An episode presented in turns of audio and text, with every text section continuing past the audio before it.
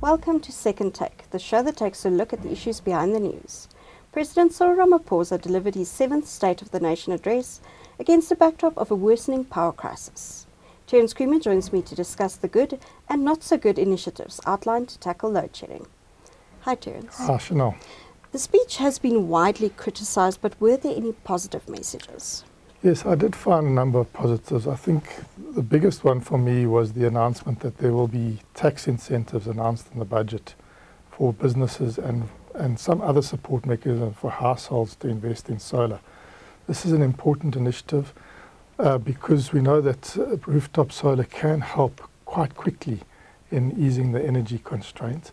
We saw what Vietnam did in one single year, bringing about 9 gigawatts of electricity through a rooftop initiative that wasn't so much tax incentive, there was a feed-in tariff that was possibly overly generous and then they had to rejig it. But it still helped in alleviating and getting the whole of society, almost a capital of the whole of society behind that. So I thought that was a very positive uh, announcement or confirmation. And we'll now wait for the budget speech to see how what sort of practical form that takes. The other positive was not shifting Eskom under the line department. I think that was a very big worry. It was a, going to create all sorts of moral hazard. So it's important that the shareholder minister is not the energy minister and that the public enterprises minister oversees the massive restructuring that has to take place at Eskom to align the utility, which is failing in its current form as a vertically integrated monopoly, to the future energy system. And that was the other important third point that I think is positive is the emphasis given to the National Transmission Company South Africa, the separation of that out of Eskom into an independent company with an independent board. We've been waiting for a year now for that new board to be appointed, and the president has now said it's going to be appointed. So those are three positives. I think the fact that there's going to be a money for diesel uh, till the end of the financial Eskom's financial year is important it's terrible that we have to burn this level of diesel, sort of 5 billion rand a month, but without doing that, we, the intensity of load shedding is just going to be two stages more. So I think it's important that there's some mechanism for diesel, and that was announced, so that's positive. Also, the emphasis given to the other shortish term uh, remedy, and that's really getting Kusile back on. That's 2,100 megawatts of uh, um, capacity that's sitting on the sideline because of a collapse in the flue uh, at Unit 1, and we're going to probably need an exemption there. It's not ideal. It's polluting. It's polluting. It's bypassing a very important uh, a, uh, pollution management system, the flue gas desulfurization. But if we get that unit back, it definitely will lower uh, those three units back, and the addition of the, the, the unit that should be coming on, Unit 5. You know, it will really help, I think, in lowering the intensity of load shedding not tomorrow, but in 10 months' time rather than in two years' time, which is the alternative. So I think that was an important uh, positive. The last one I would like to mention is that there was no new plan. That's very important. The plan was announced on 25th of July last year. It's been tweaked, like these elements that I mentioned around uh, diesel, etc., and solar rooftop panels. And obviously, it will be a living plan and it will be tweaked. But he didn't come with a whole lot of new harebrained, uh, potentially initiatives. Uh, that was, uh, and I think that's important. We need to. It's, it is, a, it is an important plan. It does have the elements that can get us out of load shedding. The two legs being fixing the, the, the coal as much as possible, but in a, hopefully in a realistic. I don't think we're going to get to a 75% energy availability factor overnight, but realistically, step by step, improving that, and then accelerating as fast as possible uh, the, uh, uh, injection of non-Eskom supply from municipalities as well as from IPPs, not just from IPPs. So that's very, very important. And then the last positive is that he didn't mention the Eskom tariffs. I think his intervention around saying that those should be halted or delayed is was illegal.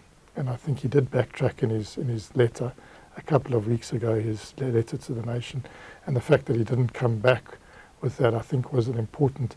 There is another process, court-led process. DA has taken it to court. Uh, others, others have taken it to court.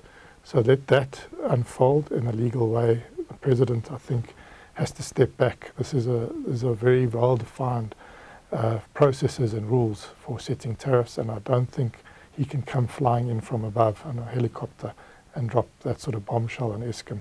And it will really undermine the recovery at Eskom if, if it isn't implemented. But I think there is, within NECOM and with the court case, there is a way within the, t- uh, the increases to soften the blow for the most vulnerable. And that is tricky, but there, there is going to can be a cross subsidy element to it without affecting the top line.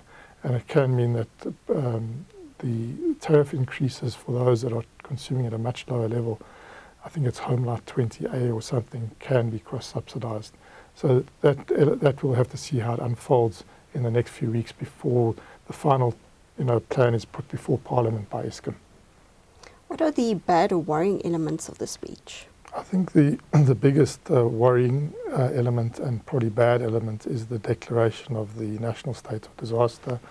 I'm not saying that the electricity crisis is not a disaster. It most definitely is. It's not only affecting our growth outlook, um, it's not invest, uh, affecting our investment outlook. It's, it's having a real societal effect. It's disrupting society. It's creating the seeds for serious social unrest. And it's also creating the conditions for a food crisis in South Africa. Unless we come up with a, a new dispensation for the way farmers are load shed, I think they've made a, a very strong case, the farmers, as to the fact that they need a different dispensation. It can't be the blunt instrument of load shedding. They have to have a, like the energy intensive users, they have load curtailment. It's much more managed. The farmers need a different deal. And uh, if they don't, then um, then I think we're going to have a food crisis. And also, I think if we can, and it's it's a big if, you know, to not have hospitals load shed would be a very very good thing. It's not easily technically possible in every uh, municipality, and even under ex- Eskom control where they've got oversight. It's not always possible not to load shed that, but that could be important. So it is a disaster, but declaring a state of disaster, I think in the current context where we've had a, a long running crisis. It's been running since the 2008, 2007. We've seen this getting worse.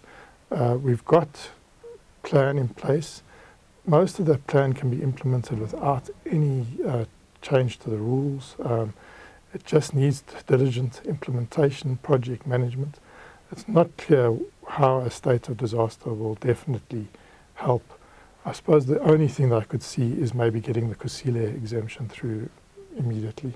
But it does raise a risk um, of doing the wrong thing under the cover of that, and it could be very expensive mistakes.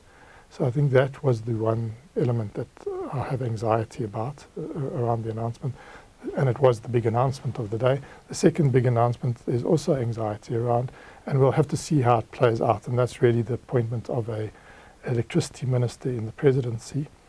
Now, I think because there's such a lack of alignment between the president and his energy minister at the moment, and to what the solutions are, and even his public enterprises minister to a point, I think he wants a point person in NECOM, uh, in the crisis committee, that he is fully aligned with and can fully trust.